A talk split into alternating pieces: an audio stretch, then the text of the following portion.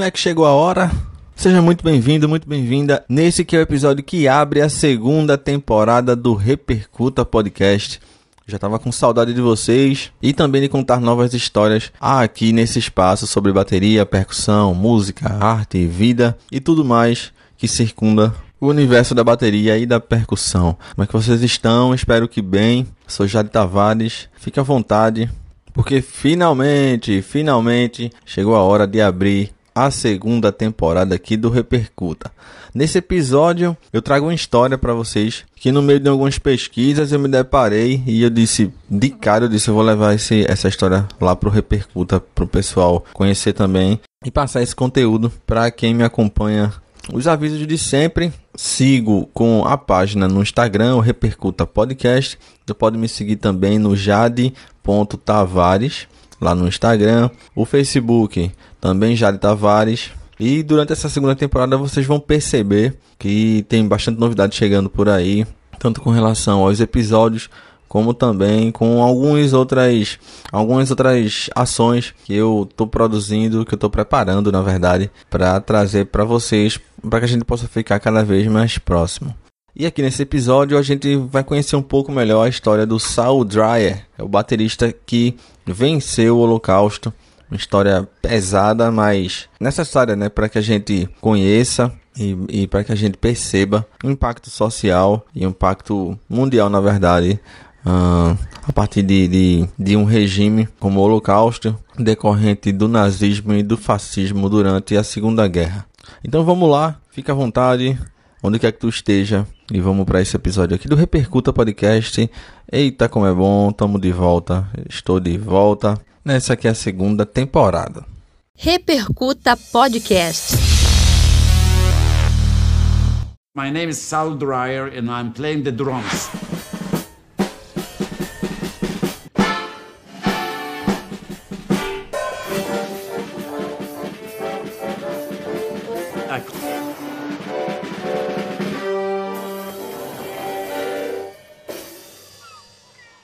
Saul Dreyer nasceu na cidade polonesa de Cracóvia em 29 de abril de 1925. E sua infância foi como a de qualquer outro jovem de família judaica, e o dia a dia deles contava com muita música. Quando a Segunda Guerra começou, e a ideia não é aqui trazer uma aula com relação a isso nem nada, mas só, só para se situar, até porque você tem acesso a isso em muitos canais e gente que faz isso muito bem, historiadores inclusive. Mas a grosso modo, apenas como forma de se situar aqui, o exército de Hitler estava tomando a Europa. Né? A gente havia aquele eixo entre aquela aliança entre Estados Unidos, França, Inglaterra e Rússia. A Alemanha contava com o apoio da Itália e também do Japão. E o exército de Hitler acabou tomando ali grande parte do leste europeu, países como Hungria, a própria Ucrânia, que hoje é a Ucrânia, na verdade, Áustria, até a Noruega também ele tinha interesse, e a própria Polônia, que é onde o Sal nasceu e viveu grande parte da sua vida. Quando a Segunda Guerra Mundial eclodiu, eh, Saul tinha por volta de 16 anos, bastante jovem. Ele vivia no gueto em Cracóvia com sua família e logo as forças nazistas acabaram separando ele dos familiares, assim como todo, assim como grande parte da população que lá vivia. A gente está falando de 1941. O Saul tinha 16 anos e ao ser separado da família nas viagens de trem, sua juventude acabou sendo interrompida. Antes de ser mandado para o primeiro campo de concentração, ele, ele vivia nesse gueto junto com a família e ficou um certo tempo ali com a mãe, a irmã e a avó. Mas aí a situação mudou porque aos 16 ele já perdeu a mãe e a irmã, ambos assassinados pelos nazistas. Eu vou contar um pouco mais na frente uh, partes de um depoimento que eu encontrei do Saul que detalha um pouco melhor, que eu fiquei bastante impactado, na verdade, e que é importante até a gente saber que a gente vive, inclusive, um, um mundo em que, uma época em que o negacionismo ele, ele, ele tem ganhado muita força, né? Então, muitas vezes a gente vê o cara dizendo assim: "Ah, isso não aconteceu não. Tal fato não não ocorreu", sabe? E isso fica por isso mesmo assim. E não chega ninguém pra, pra, pra desmentir o cara e não tem nada. Na Alemanha, por exemplo, ninguém é louco de dizer que não houve nazismo, sabe? Que há um, um, um museu gigante lá, um museu do Holocausto, um museu do nazismo, que está tudo lá, é, para fazer com que ninguém esqueça. E muitas vezes aqui a gente passa por situações desse tipo. Isso de um, de um, de uma, de uma pessoa comum até um governante. E as gerações novas vão, vão ouvindo, e isso se torna a nova verdade, né? No período da pós-verdade, que é o que a gente vive. Ainda com 16 anos, o Sal foi mandado para o campo de concentração da cidade de Pazlo, que fica perto de Cracóvia também. É um período em que faltava comida e a única alegria que havia entre prisioneiros, entre as pessoas que foram pegas, era na verdade o contato com a música. Vale lembrar que o pai do Sal, ele tocava clarinete, era músico, então isso estava meio que já na, na, na veia dele desde criança, no seio familiar. I'm a Holocaust survivor. My whole family was wiped out. In the concentration camp, I stayed alive because I had two spoons and playing like drums. We didn't have much food, but we had music. Do campo de concentração em Plaszow, ele trabalhou num campo onde havia uma das fábricas de Schindler, Vou detalhar mais na frente também um pouco disso, porque o Schindler ele, ele, ele conseguiu acordos para se produzir outras coisas e, e se criar oficinas, inclusive, uh, em fábricas desativadas nos entornos dessa região. O Sal foi levado para o campo de Maltazen e depois também ele chegou aí para a Áustria. Ele foi levado para a Áustria em Lis, na cidade de Lis, que é onde ele foi libertado, que, vou, que é onde ele foi libertado, que eu vou falar mais na frente. Após a guerra, ele passou cinco anos vivendo na Itália e foi lá onde ele, ele, ele resgatou esse interesse pela música. Nessa fábrica que pertencia, uma das fábricas, na verdade, que pertenciam ao Oscar Schindler, é onde ele detalha grande parte do seu da sua rotina durante algum tempo e que eu vou trazer daqui a pouco, inclusive. Com o final da guerra, apenas ele, uma tia e uma prima haviam sobrevivido a todo o período nazista. Sua tia e sua prima tinham sido incluídas em outras listas de Schindler e foram encaminhadas para o campo de Brunslitz, na Tchecoslováquia, onde hoje é a República Tcheca. E Sal conseguiu reencontrar sua prima em 2012, através de uma ação da Cruz Vermelha. Eu falei que ele viveu cinco anos na Itália. Em 1949, ele se muda para os Estados Unidos, onde mora até hoje. Em terras americanas, ele morou no Brooklyn, em Nova Jersey e também na Flórida. Sal Dreyer se casou e tem quatro filhos, nove netos e dois bisnetos. Em 2016, ele acabou ficando viúvo porque sua esposa Clara faleceu. Pelos cálculos do Sal, ele perdeu entre 25 e 30 familiares que morreram nas mãos do exército nazista. Logo que chegou aos Estados Unidos, ele começou trabalhando como soldador numa, numa fábrica e um pouco depois ele resolveu sair desse emprego para abrir um próprio negócio. Somebody up there told me what to do.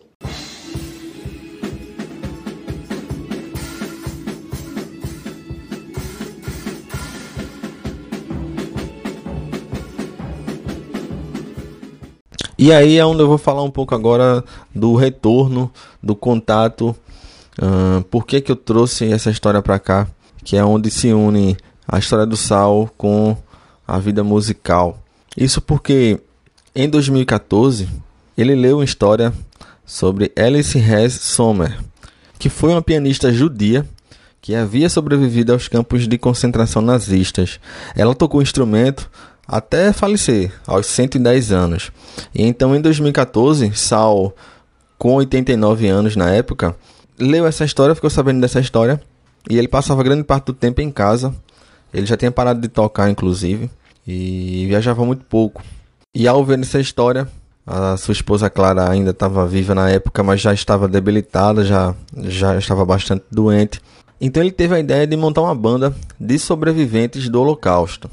No seu repertório, é, tanto em turnê como nas apresentações nos pro, no próprio Estados Unidos, o repertório dele é a música klezmer, que é uma música típica judaica da Europa Oriental que surgiu ainda antes da guerra. No início, o Saul passou a tocar na própria sinagoga onde ele frequentava e rapidamente ele recebeu convites para outras cidades, como Miami e Las Vegas.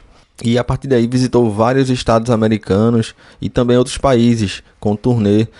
Eu posso destacar Alemanha, Israel, Polônia e também aqui no Brasil, onde ele realizou shows com sua banda, além, é claro, de realizar apresentações em Auschwitz, um dos campos de concentração. É importante falar que o próprio Sal, em, em depoimentos, ele revela que para muitas pessoas, até para a esposa dele na época, isso é uma ideia meio louca, tanto pela idade dele e também por terem dúvidas se havia interesse de mais pessoas no projeto. Mas aí ele não desistiu, comprou uma bateria e começou a ensaiar, começou a tocar, a montar na verdade a sua banda. A Holocaust Survivor Band é uma banda composta por sobreviventes do Holocausto e conta com Sal Dryer na bateria e seu amigo Hubby que toca teclas, então ele pode, então ele se reveza entre acordeon e também o teclado.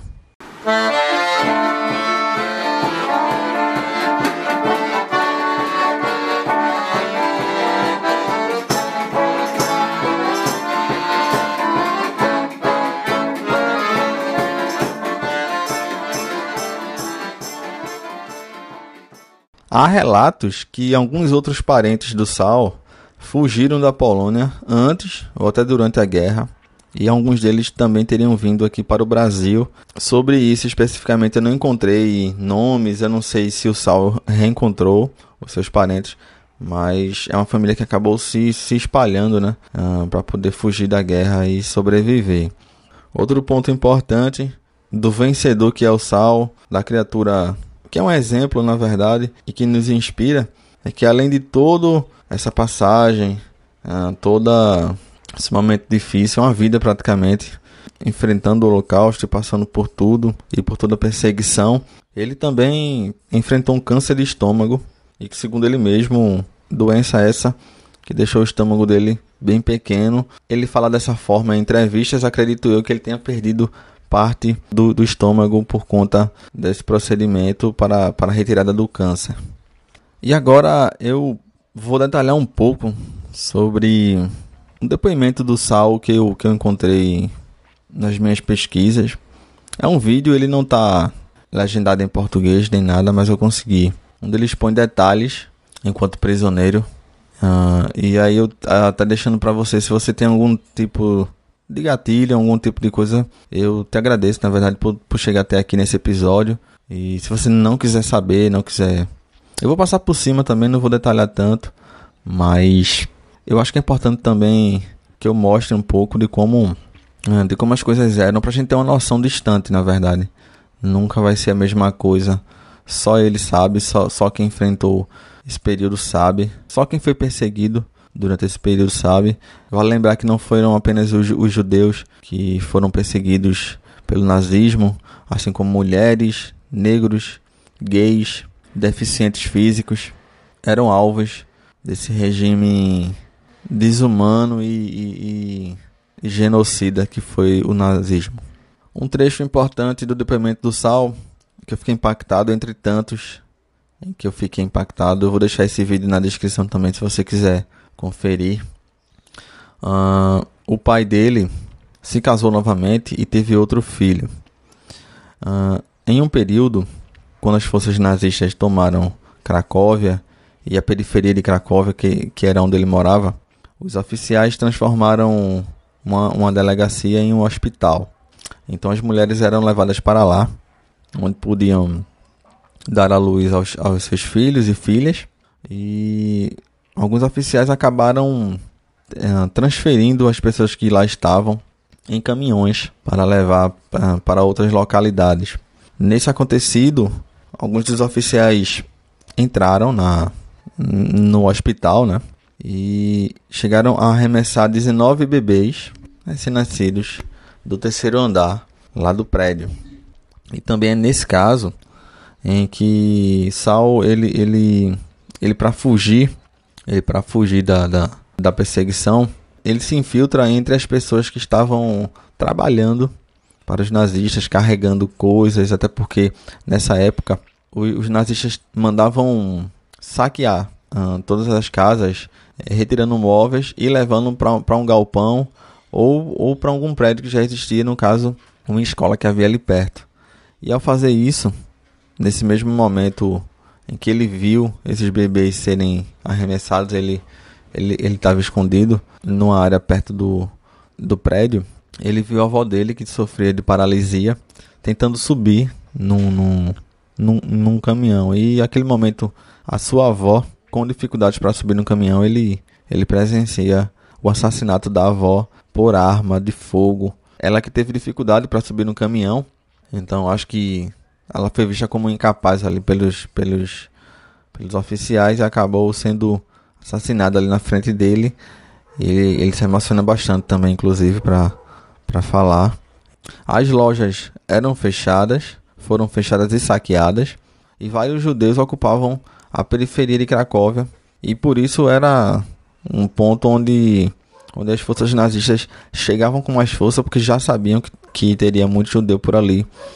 Havia um local também próximo onde o Sal estava, em que era em que foi transformado em um local para se tomar banho, uma espécie de balneário assim, onde as pessoas poderiam se banhar, tomar um banho, já naquele cenário desconstruído e com as pessoas sendo levadas feito feito manada. Por sorte, um dos caras que, uh, que tinham uh, que tinha uma chave, que era tipo um porteiro desse lugar para tomar um banho, avisou a ele que fugisse e que saísse dali, porque porque as pessoas que estavam ali seriam deslocadas para outras regiões. Inclusive ele foi alertado por um judeu que trabalhava para os alemães. E ao resolver sair de lá, houve uma nova transferência de pessoas e aí é outro momento muito pesado, assim, você assim que vi no depoimento dele, porque no meio dessas pessoas ele vê a sua irmã e a sua mãe sendo levadas pelos nazistas para serem transferidas de trem.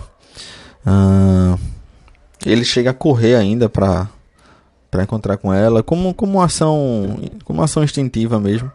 Então, então ele é retirado por um por um dos dos oficiais lá. De acordo com ele, é a última vez em que ele vê sua irmã e sua mãe e também dão opção a ele. Ou segue com o pessoal, e eles já sabiam o que aconteceria, que seriam mortos, ou ficaria para trabalhar, carregando móveis para essa escola que virou armazém.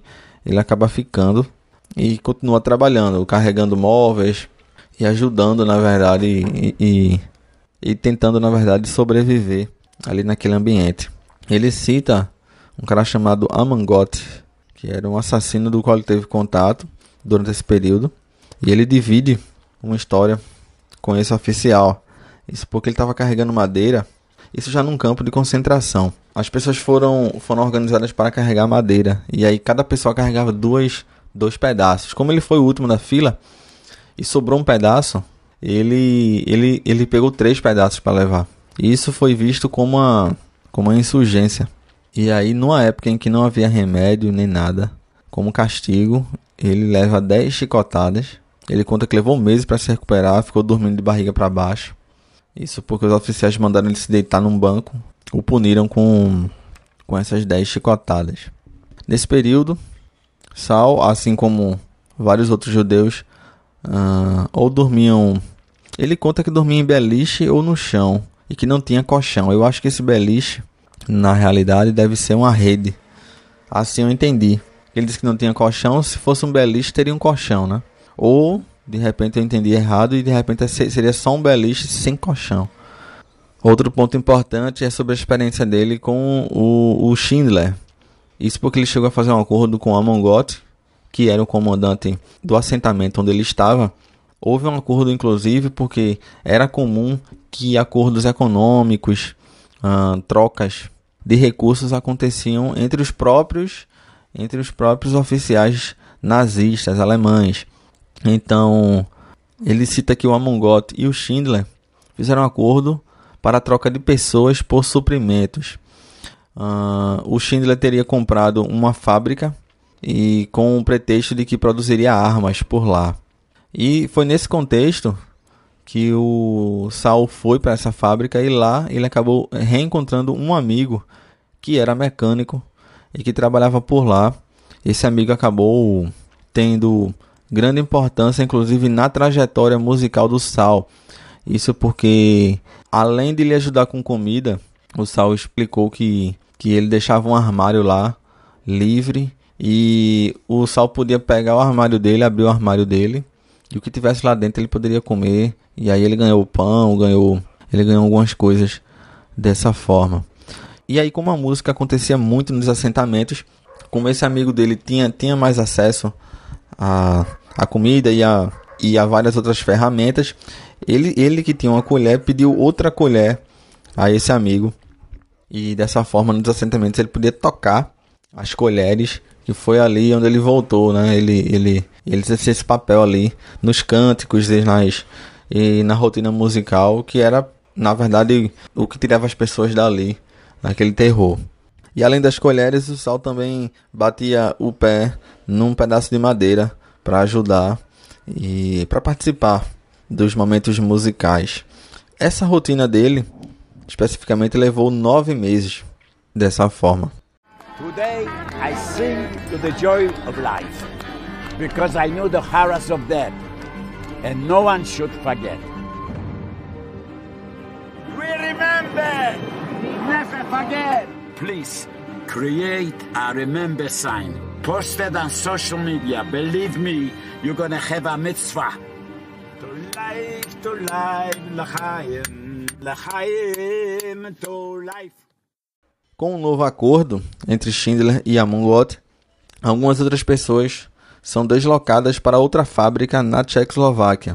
E é aí, inclusive, é essa passagem que a gente vê no filme A Lista de Schindler. Aproximadamente 1.400 pessoas foram levadas e Saul explica que sua tia e seu primo estavam nesse comboio.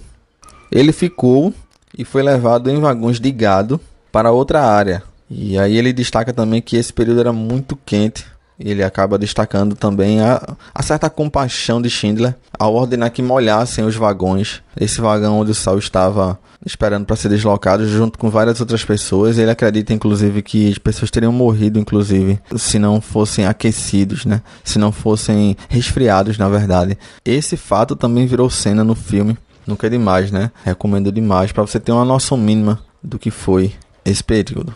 O Sal continua contando que essas 1.400 pessoas foram levadas para Auschwitz e ele destaca que essa foi a segunda vez em que ele venceu o Holocausto. Outra vitória também que ele conta é que em seu assentamento, do nada, havia um campo de concentração e demarcaram outro campo em separado, onde começaram a trazer apenas pessoas polonesas para dentro deles. E começou a ficar em separado. Essas pessoas não passavam pela, pela, pelo crematório, como foi bastante praticado no nazismo. Então o que, é que se fazia? O Sal conta que essas pessoas separadas eram colocadas ali para morrerem de fome mesmo. E ele foi escolhido, foi jogado lá. Ele fala bastante assim que Deus te diz o que fazer. E naquele momento, instintivamente, é outro momento muito tocante assim na, no depoimento dele. Ele resolve ficar bem próximo de uma cerca de arame. E aí, o seu comandante na época o viu e disse: O que é que você está fazendo aí? E mandou que ele tirasse ele de lá. Nessa época, esse comandante o Sal prestava um serviço para ele que era ceder cigarros, isso na cidade de Lis. E em troca disso, o Sal arrumava os cigarros para ele e tinha possibilidade de, de tomar uma, uma sopa reforçada. Ele conta, inclusive, ele ficava no fim da fila em troca disso, com esse acordo. E o que é que acontece? As pessoas que ficavam na frente da fila, elas tomavam uma, uma sopa mais rala porque o servente colocava a concha mais na superfície da sopa. E ele, por ser o último, ele mesmo se servia, então ele conseguia pegar mais do fundo fundo da panela, onde tinha pedaço de batata, de verdura, então ele, ele se alimentaria um pouco melhor. Foi esse acordo que foi feito. Outra passagem que ele destaca é o momento onde havia apenas duas alternativas. Ou você usava o pijama cedido pelo, pelos nazistas, ou ficava nu. Ao escolher os pijamas, as pessoas que, que, que tinham escolhido o pijama foram obrigadas a carregar pedras pesadas por cima de uma, de uma região montanhosa. Ele acaba desistindo também apenas alguns dias em que ele fica de pijama chama e acaba ficando nu mesmo, pensando até na, na dignidade da pessoa e o, e o impacto psicológico, não só físico, físico também, mas psicológico também. Quando ele foi solto dessa área das pessoas que foram colocadas para morrer de fome, o seu comandante uh, pediu que ele fosse, estava chovendo em um, em um, certo dia, e o comandante pediu que ele o acompanhasse até o aposento dele lá, para poder entregar os cigarros. Aí ele entra, e dentro do aposento ele vê um chifre pendurado na parede e fica olhando. O comandante o pergunta o que é que ele está olhando e tal, e ele lembra da cultura judaica, em que há esse hábito de, de tocar o chifre como sopro três vezes ao ano. Me impressiona como o Sal contando ele lembra de tudo, até com, até com riquezas de detalhes, apesar da idade avançada. Ele conta até com certo tom de, de resignação de quem viveu muita coisa. Sinceramente, eu vendo o depoimento dele, eu só imagino como seria. A gente, a gente só tem a capacidade de imaginar como seria.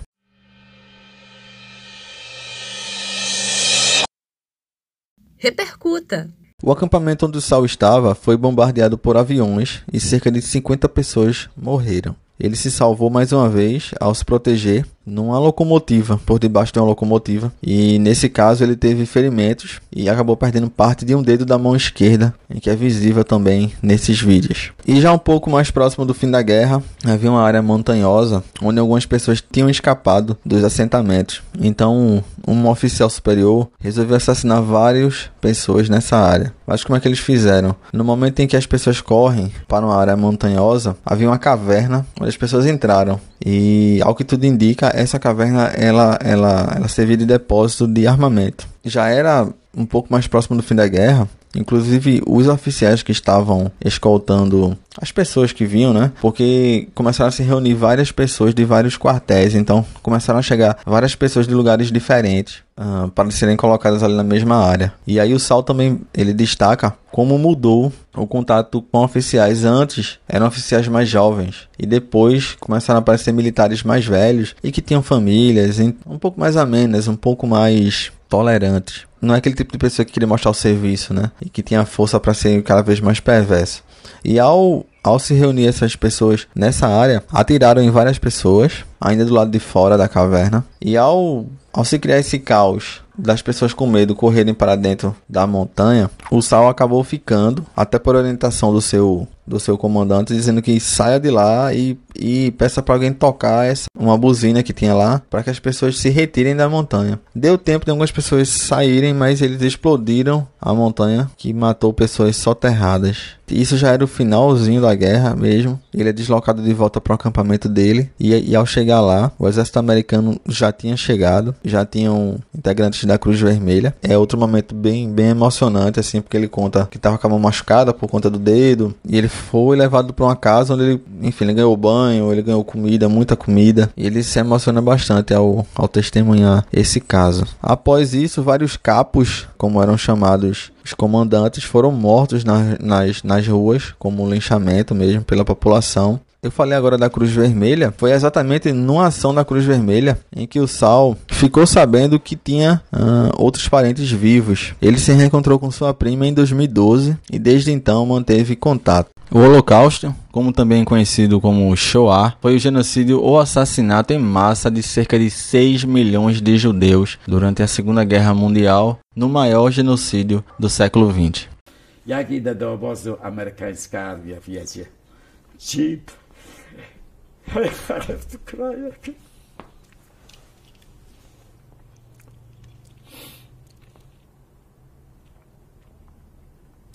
Jeep. With tanks with cannons and they yelling, you know, free, free, free. Você que já vem acompanhando o conteúdo aqui do Repercuta e todo o conteúdo que eu venho produzindo, agora você pode me ajudar a produzir mais e melhor. O Repercuta também conta agora com o Pix, em que você pode fazer uma contribuição da tua preferência e me ajudar a colocar em prática também novas ideias e novos projetos. A chave é jadetavares@gmail.com, o Jade J A D I E Tavares gmail.com e ela também está aqui na descrição desse episódio e também nas redes sociais aqui do Repercuta e nas minhas também. A tua contribuição vai ser muito bem-vinda.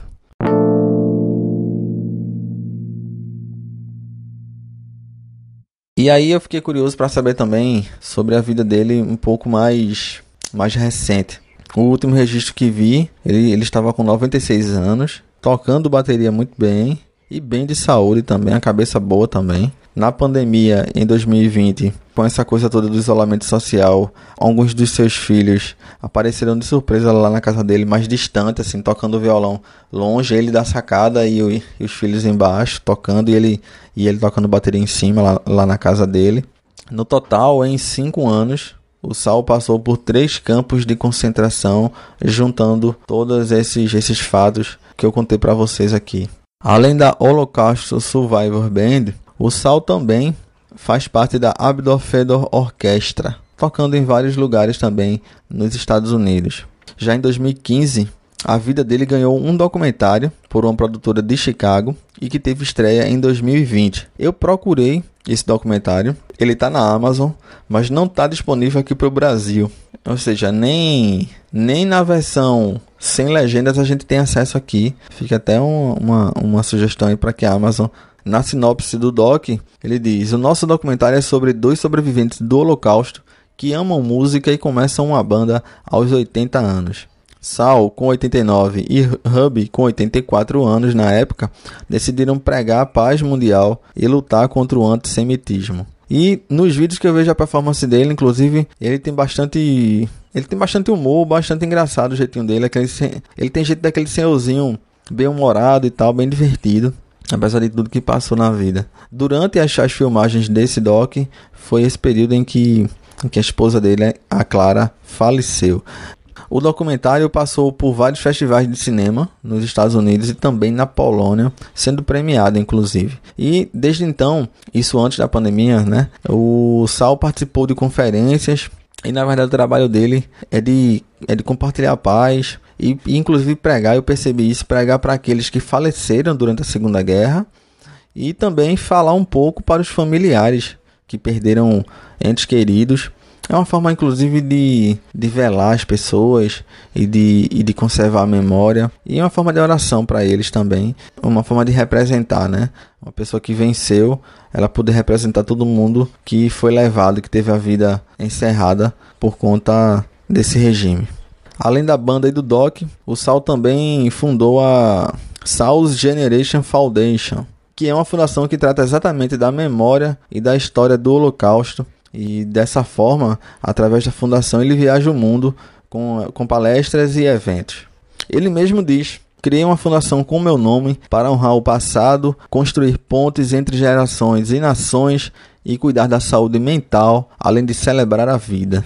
Esse é Sal Dreyer, o baterista que venceu o Holocausto e que eu trouxe aqui no Repercuta Podcast para vocês. Importantíssimo, quando bati o olho, vou levar para o Repercuta e é minha contribuição também para que nunca, nunca se tolere ideias dessa forma. E a gente acha que está tão distante da coisa, né? Mas no mundo de 2022, que é o ano que eu estou gravando esse podcast, hum, a gente tem percebido não só tolerância, mas incentivos a esse tipo de ideia. Isso se, isso se estende a todas as outras minorias. Isso se estende aos negros, às mulheres, aos homossexuais. Esse episódio fica como registro e como uma contribuição para um mundo mais tolerante, mais digno e respeitoso. Agradeço a você que chegou até aqui e vamos celebrar a vida, né? Foi isso que eu quis trazer também para iniciar essa temporada. Uh, é tanta notícia ruim e vamos, vamos celebrar o que é bom.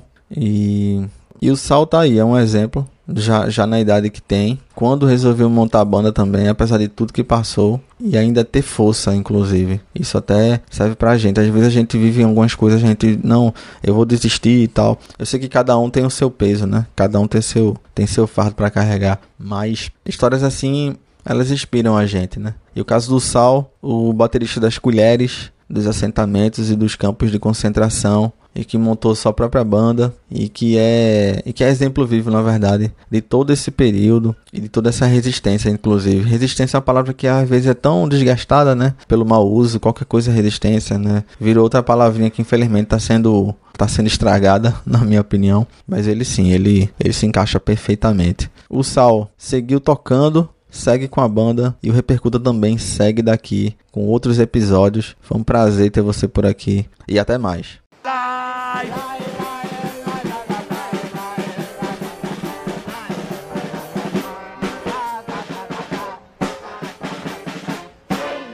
That's it. Goodbye. Let's get out of here.